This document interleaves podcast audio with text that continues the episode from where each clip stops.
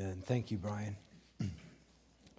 Let me pray for us once again as we uh, go to the word of the Lord together. Father, we thank you for what you've ordained to be written, both in this passage that Brian read 700 years before Christ came, and in the passage that we're considering, written by an eyewitness a few decades after Christ was ascended. God, you have preserved this for us. And so, Lord, we pray that as we consider your word together, you would open our minds and our hearts as we humbly come before you. Lord, help me to be faithful to your word. We ask this in your holy name. Amen. Amen. Well, if you have your copy of God's word, why don't you open to the book of John?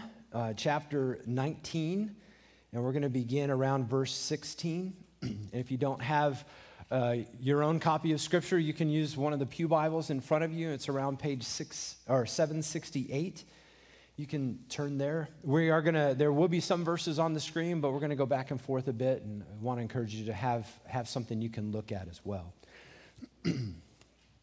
but while you're turning there, I've been thinking this week about coronations because of the chapter that we're looking at. And, and if you follow anything over on the other side of the pond, as they would say, the, the new King of England is going to be coronated next year. In fact, May 23rd, to be exact. And as with all things royal, it will be a big public affair, right? Leading up to this point, King Charles has had years, decades of training, of learning, of making mistakes and learning from those mistakes and growing and figuring out what it would be. His whole life has been preparing him to be the king of England. And on the day of his coronation, he will make a sacred vow before God, before the Church of England, and all those who are watching to carefully and faithfully represent his nation, to lead in some ways his nation. And this has been anticipated for some time. And yet it has taken on new urgency now that the Queen has passed a few weeks ago. Now, in the British system, there's this natural passing of the monarch, uh, monarchical baton from one generation to the next. It's fairly peaceful. I mean, there have been times in history when it hasn't been, and, and yet most people have only ever known this one monarch in, in uh, England. And I think if God grants many of us a full number of years, I suspect that this will not be the last transfer of power over there that we see.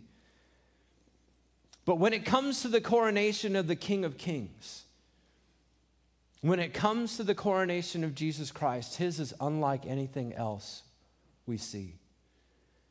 His is different. Sure, he's had years of preparation, and we've studied a lot of that as we've read through the book of John and, and considered what is in here. And as we saw last week, he was given a crown, not unlike this one. And they put royal robes on him, and they began to mockingly bow down and worship him. And today, we get to witness his parade. King Charles will have a parade, I'm sure. Jesus had a parade. And when he came to the end of his parade, he was seated on a throne unlike any other throne, a throne that no earthly king would want to sit on, and that is a throne of wood. so, as I said, we're in John chapter 19, verse 16. And just to catch us up, Jesus has, had, had been arrested the night before. He'd been arrested sort of last night, if you will. He had been on trial before the religious leaders. Last week we saw him on trial before the political leaders. And three times the political leader, Pilate, said, You're innocent. I don't want anything to do with this guy. You're innocent. And yet he was manipulated and he was almost coerced into declaring that he would go to the cross, that Jesus would go to the cross. So let's read a portion of this. Again, this won't be on your screen on the screen, but look in John chapter 19 beginning in verse 16. And we'll actually begin in the second part of 16. So they, referring to I believe the Roman soldiers, took Jesus And he went out bearing his own cross to the place called the to the place called the place of a skull, which in Aramaic is called Golgotha. And there they crucified him with two others, one on either side, Jesus between them. And Pilate also wrote an inscription and put it on the cross. It read, Jesus of Nazareth, the King of the Jews. And many of the Jews read this inscription, for the place where Jesus was crucified was near the city, and it was written in Aramaic, in Latin, and in Greek. So the chief priests of, of the Jews said to Pilate, Do not write the king of the Jews, but rather this man said, I am king of the Jews. Well, many of us have seen movies and images depicting crucifixions. I, I think it's helpful for us to understand it. And I'm not going to go into all the gory details so as to save our minds that anguish. But you see, one of the interesting things is John is the only disciple that hung around, that stayed long enough to be an actual eyewitness. And yet, of all of the other disciples, he is the only, he gives us the least amount of information about what happened. Merrill Tenney, in his commentary, said, John, who alone of the disciples witnessed it, said the least about it.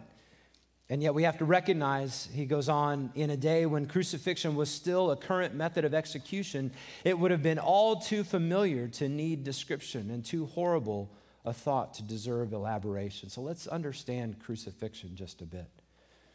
You see, once, once Pilate made that pronouncement, once he declared that Jesus would be crucified, to the cross you will go, he would be handed over to roughly four Roman soldiers. And, and typically the one being crucified began with a beating or with a flogging. Then this was not a, uh, you know, the Romans had three variations on flogging. And we talked, I think, a little bit about that last week. And Jesus had already been beaten. We don't know which one he got, but if he had one of them, there's a good chance he got the second one, or he got the most severe one here a second time. Yet John doesn't elaborate on that. But the one being crucified was beaten and flogged. And then the victim would carry the, the crossbeam, this, this piece of wood, the whole piece here, he'd carry it on his back and be marched through town in a very circuitous route. And most likely that placard where, where Pilate said, Jesus of Nazareth, King of the Jews, would be either be hung around his neck. So he's carrying it like this, walking through town, and everybody can see the, the judgment that the criminal has. Or, or someone would walk in front of him bearing that judgment. But then, thirdly, once they got to the place where he was to be crucified, he would be stripped, completely naked. He would be nailed to the crossbeam that he had been carried on. And then he would be hoisted up. Hoisted up for everyone to see. You see, this was where they did this typically was by a busy road so as to inflict the most shame. So not only is he walking through town and everyone's seeing, oh, shame on you, but now he's laying out there naked, beaten, nailed to the cross. And then finally, like I said, he would be hoisted to the vertical beam, and then his feet would be nailed to the vertical beam. It was a gruesome death. A lot of times we think of crosses as being very tall, but commentators say it probably wasn't much different than this one, just high enough so that it would be above people's heads so people could see who that was. Whatever the case, crucifixion was a horrible means of death. It was reserved for slaves and criminals.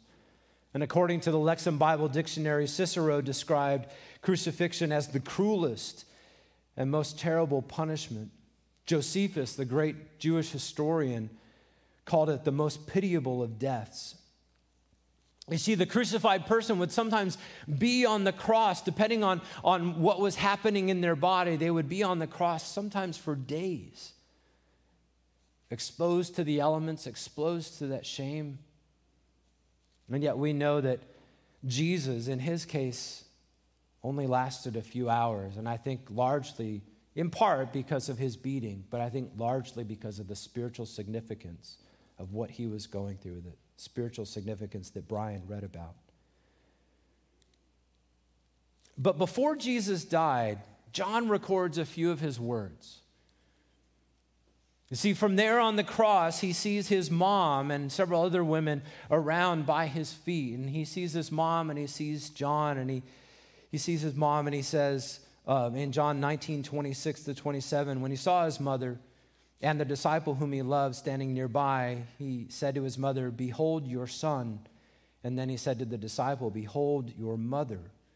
And from that hour, the disciple took her into his home. You see, one of the things that was common for people on the cross to do was kind of deal with their final responsibilities on earth. Jesus, being the firstborn son, was intended to care for his mom. At this point in his life, his brothers and sisters likely did not believe in who he was.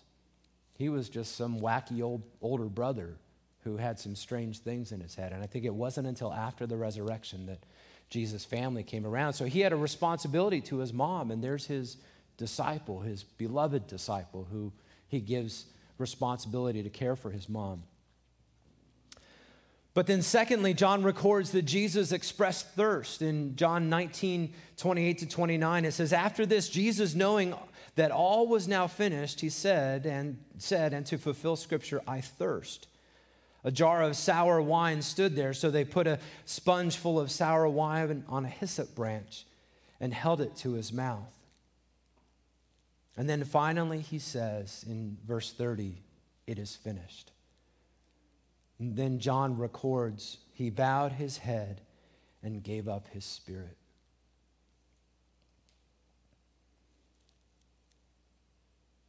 It's really interesting that in Greek, that word that we get translated gave up, nowhere else in Greek, Greek literature does it refer to someone giving up their life. It actually means handing over. Indicating that when Jesus was good and ready, when he felt like he was fully done, he handed over his spirit. Some speculate that it was at that time that John thinks Jesus was giving the Holy Spirit to us. But whatever the case, Jesus was there and he gave his life. He handed over his last breath. But I want us to focus for the re- remainder of our time on Jesus' final words when he said, It is finished. And it kind of begs the question what is finished? What was accomplished when Jesus breathed his last breath there? And so, what I want us to do is think through all some of the things that we've learned throughout our study of the book of John, because ultimately, you know, we have to we have to look in the broader context of Scripture, but we have to begin with the context in which we are studying. And so, John put things together in a way. And so, if you want to take notes, here's where the blanks in your outline begin. First of all, I think uh, the signs are finished.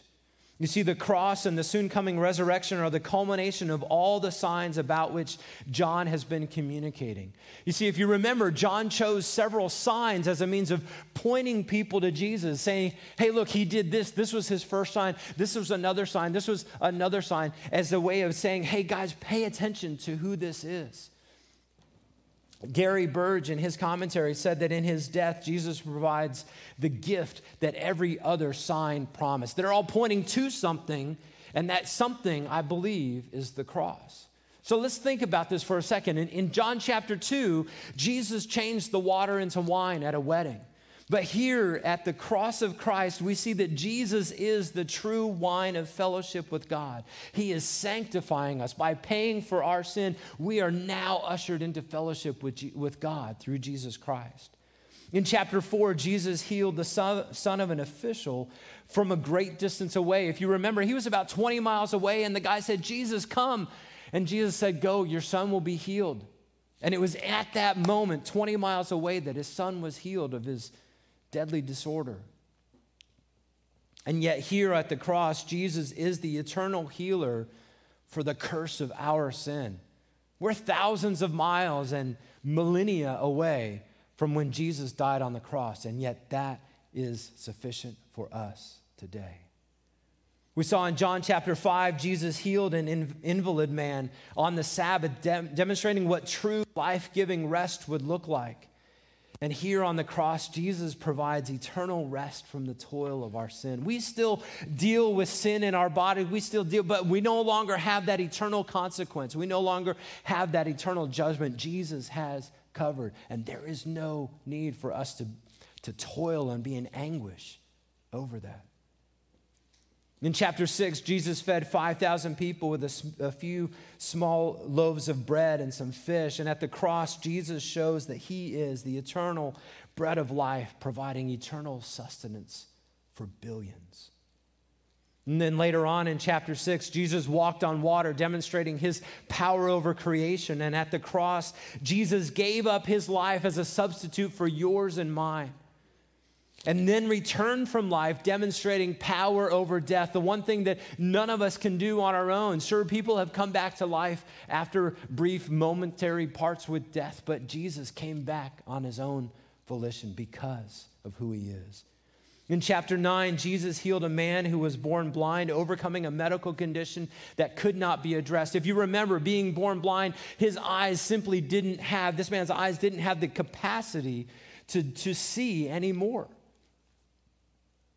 He Jesus healed what had never worked in the first place. And so here on the cross, Jesus healed our spiritual infirmity, infirmities, a feat that we could not overcome. No amount of good deeds or religious actions can atone for our sin. We can try to be as good as we want, and we're never going to get there. And yet, Jesus, in one move on the cross, healed that, that which is broken. And finally, in chapter 11, Jesus raised Lazarus from the dead. And we presume that eventually Lazarus did die again. But Jesus, when he died on the cross, he was raised to life and now is seated at the right hand of God, granting us hope for eternal life.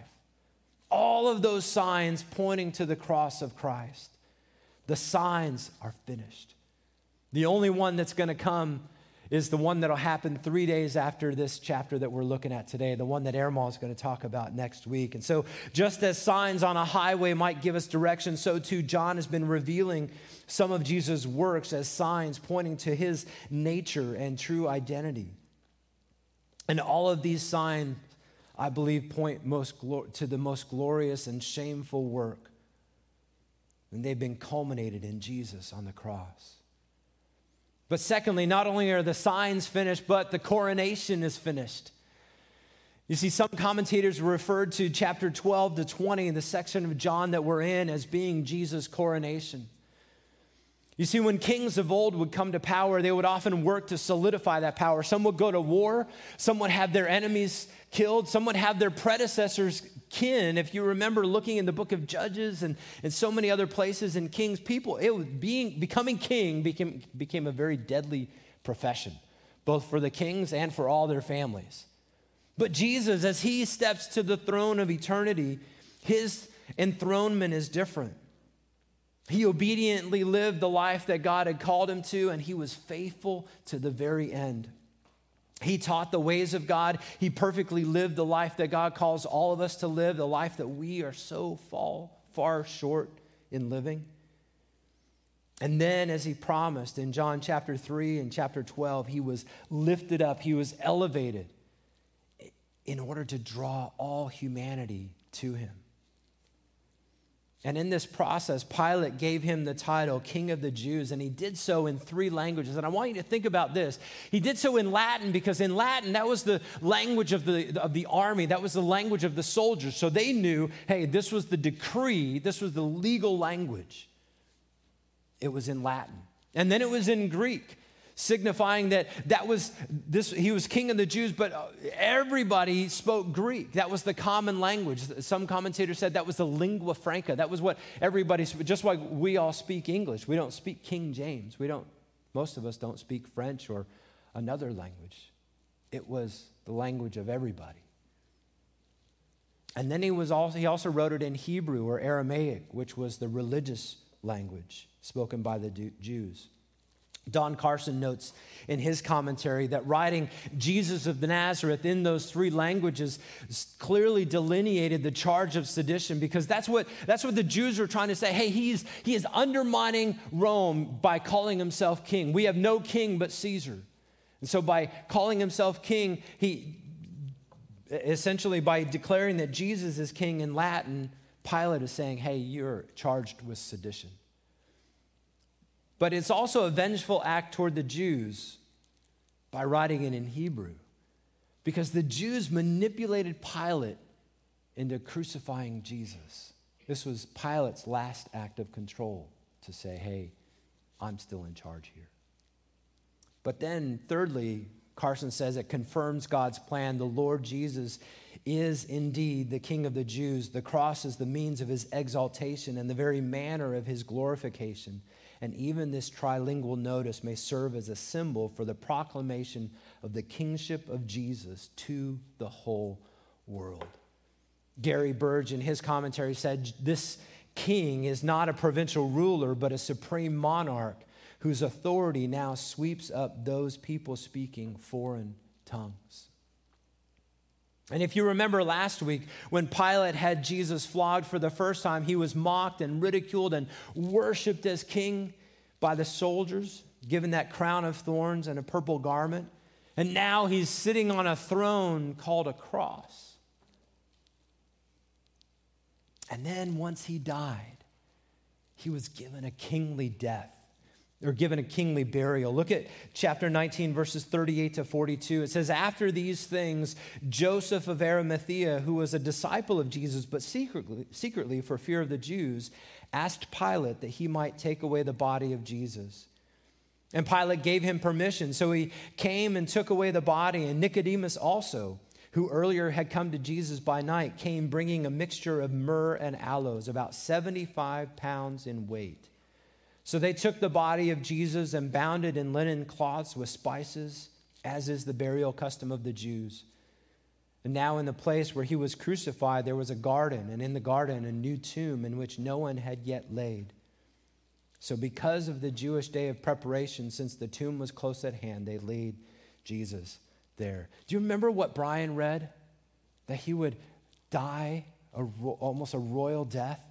And here, 700 years later, Jesus is buried like a king. In fact, Burge says in his commentary, at great expense, a wealthy man provided a tomb.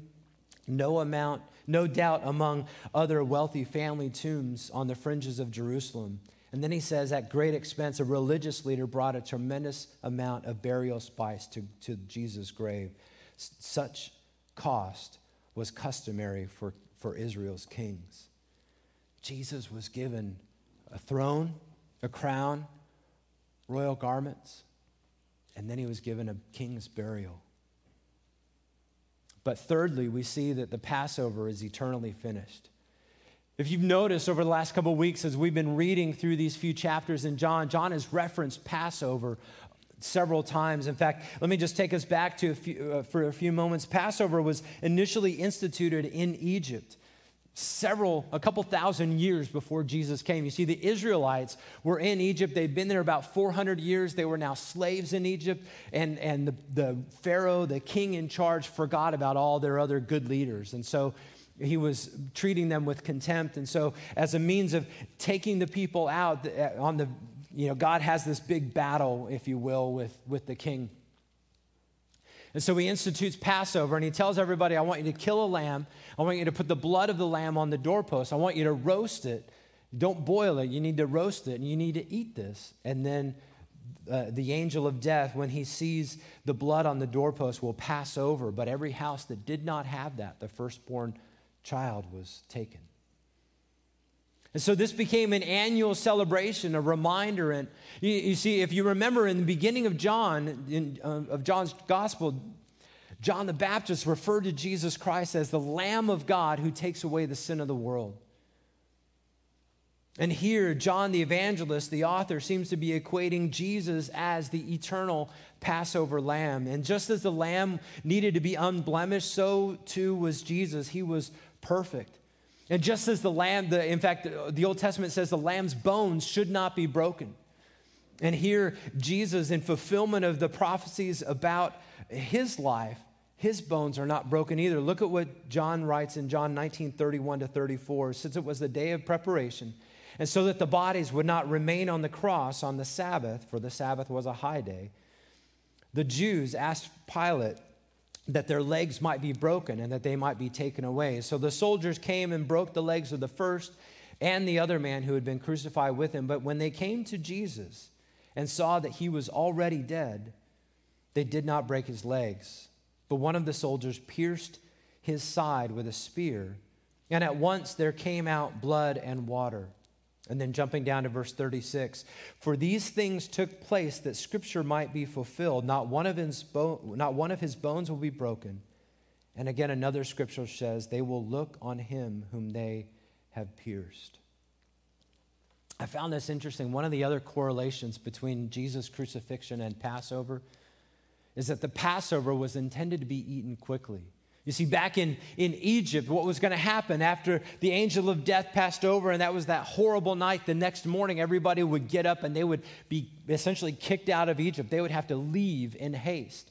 And so they were in, in, instructed to eat. In fact, Exodus 12 11 says, In this manner you shall eat it, with your belt fastened and your sandals on your feet and your staff in your hand, and you shall eat it in haste. This is the Lord's Passover. Well, think about this. In the process of these events surrounding Jesus' death, he was betrayed, he was arrested, he was tried, he was condemned, crucified, and buried in less than 24 hours.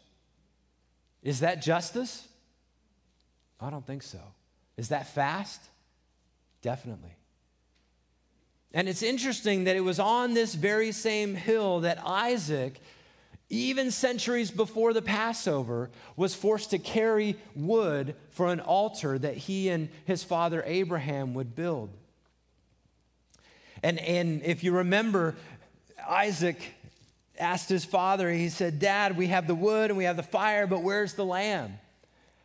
And Abraham said, God himself will provide the lamb. And so they built the altar, and Isaac was laid down on top of that altar and tied up. And as Abraham raised his knife, to take his son's life in obedience to God, God stepped in and said, Hey, stop. I know that you love me. I know that you will obey me. And he provided a, a ram that was caught in the thickets close by. And in, in, in fact, many Israelites believe that that sacrifice happened on the, in the month of Nisan, a Jewish month, on the 15th day of Nisan. Passover is the 15th day of Nisan. Jesus was crucified on about the 15th day of Nisan, on the very hill that Isaac was. In fact, um, Gary Burge, again in his commentary, says that Isaac was held up as a model who accepted voluntary death. And then, moreover, when the phrase God Himself will provide the lamb became the basis of lamb sacrifice, and generally leading Jewish interpreters in the first century to compare Isaac's near sacrifice with the lamb of the Passover story. So, just as Isaac carried his own wood, Jesus carried his own cross. And then uh, again, I really like some of the things that Gary Burge wrote, which is why I'm quoting him so much. But he says, Thus, as we view, the, view Christ dying on the cross, we too at once should reflect on the benefits of his death for our lives. As Judaism viewed the Lamb whose blood in the Exodus story saved them from certain death and led to freedom from captivity, so too Jesus' death brings protection and freedom and life.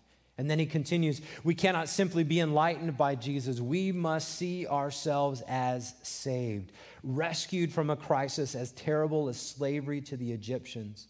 The pathos of the Passover story, its grim tale of slavery and the thrill of its redemption, must be recreated in our hearts if we are to appreciate the depth of what John saw as he witnessed Jesus dying on that, on the cross that Passover season.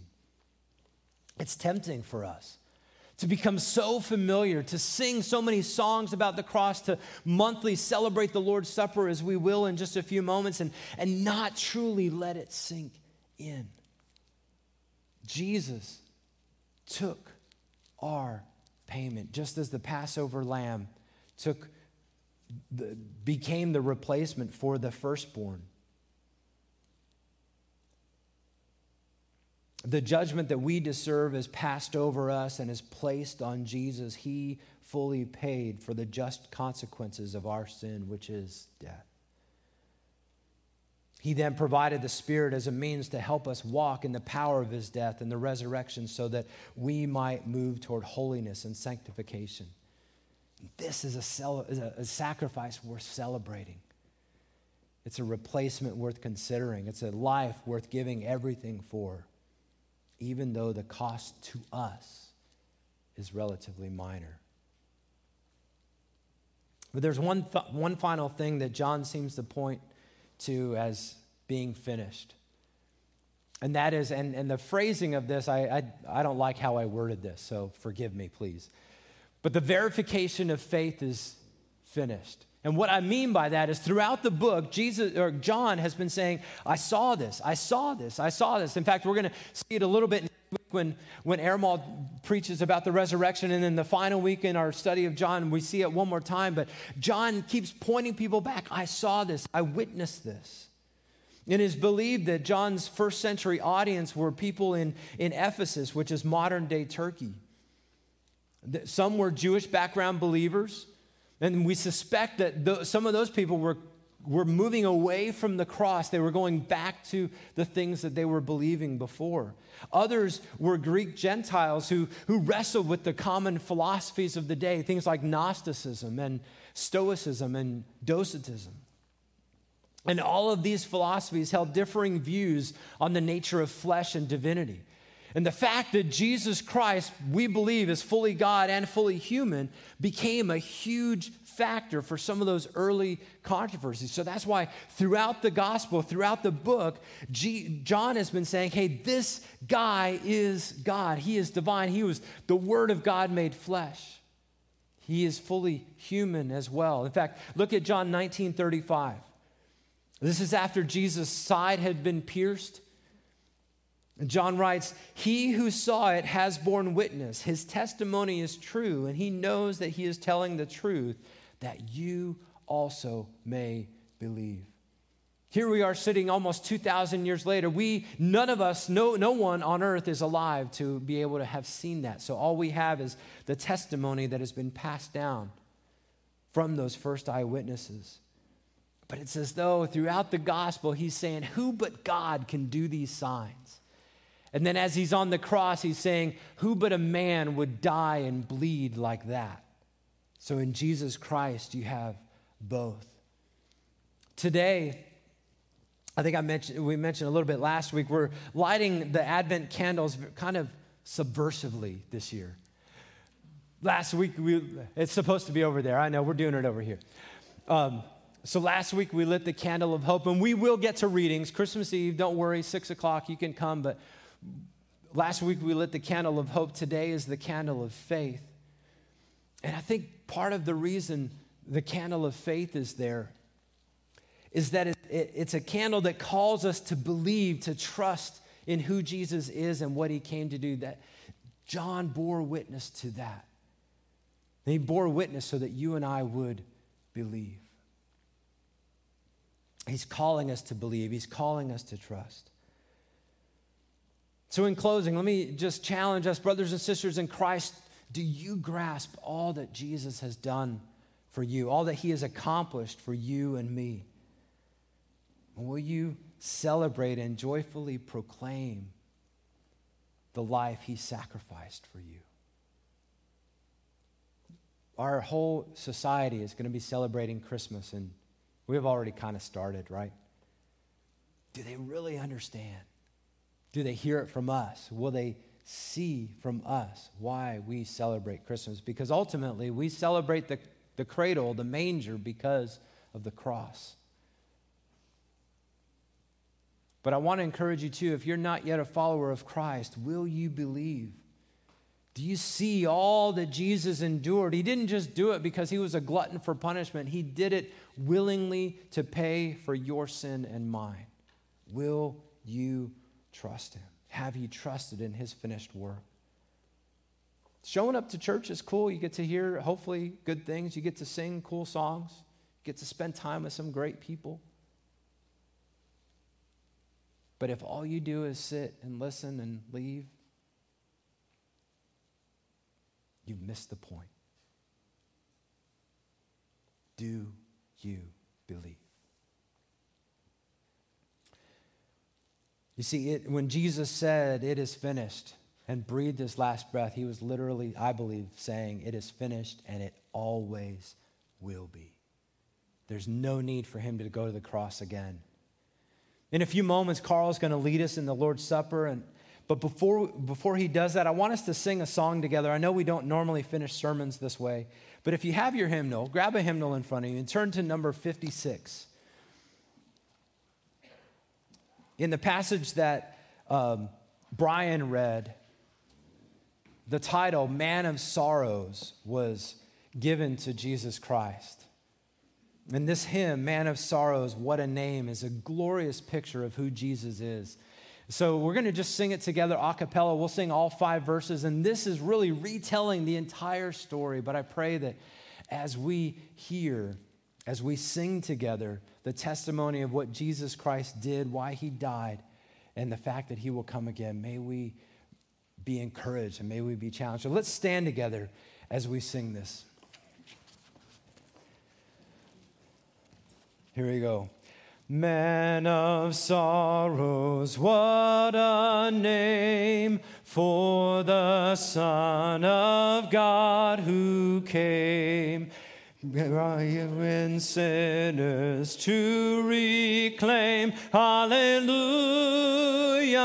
what a Savior bearing shame and scoffing rude. In my place condemned he stood, sealed my pardon with his blood. Hallelujah, what a Savior. Guilty, vile, and helpless we, spotless Lamb of God was he. Full atonement can it be? Hallelujah, what a Savior. Lifted up was he to die. It is finished was his cry. Now in heaven exalted high, hallelujah, what a Savior. When he comes, our glorious King, all his ransomed home to bring, then anew this song will sing. Hallelujah, what a Savior. Amen. Jesus, we are in awe of you, our Savior, our Redeemer, our eternal King. May we honor you with every fiber of our being, every breath that we breathe, every action we take. May we represent you well. Thank you for all you endured on our behalf, our King, our Savior, our Redeemer.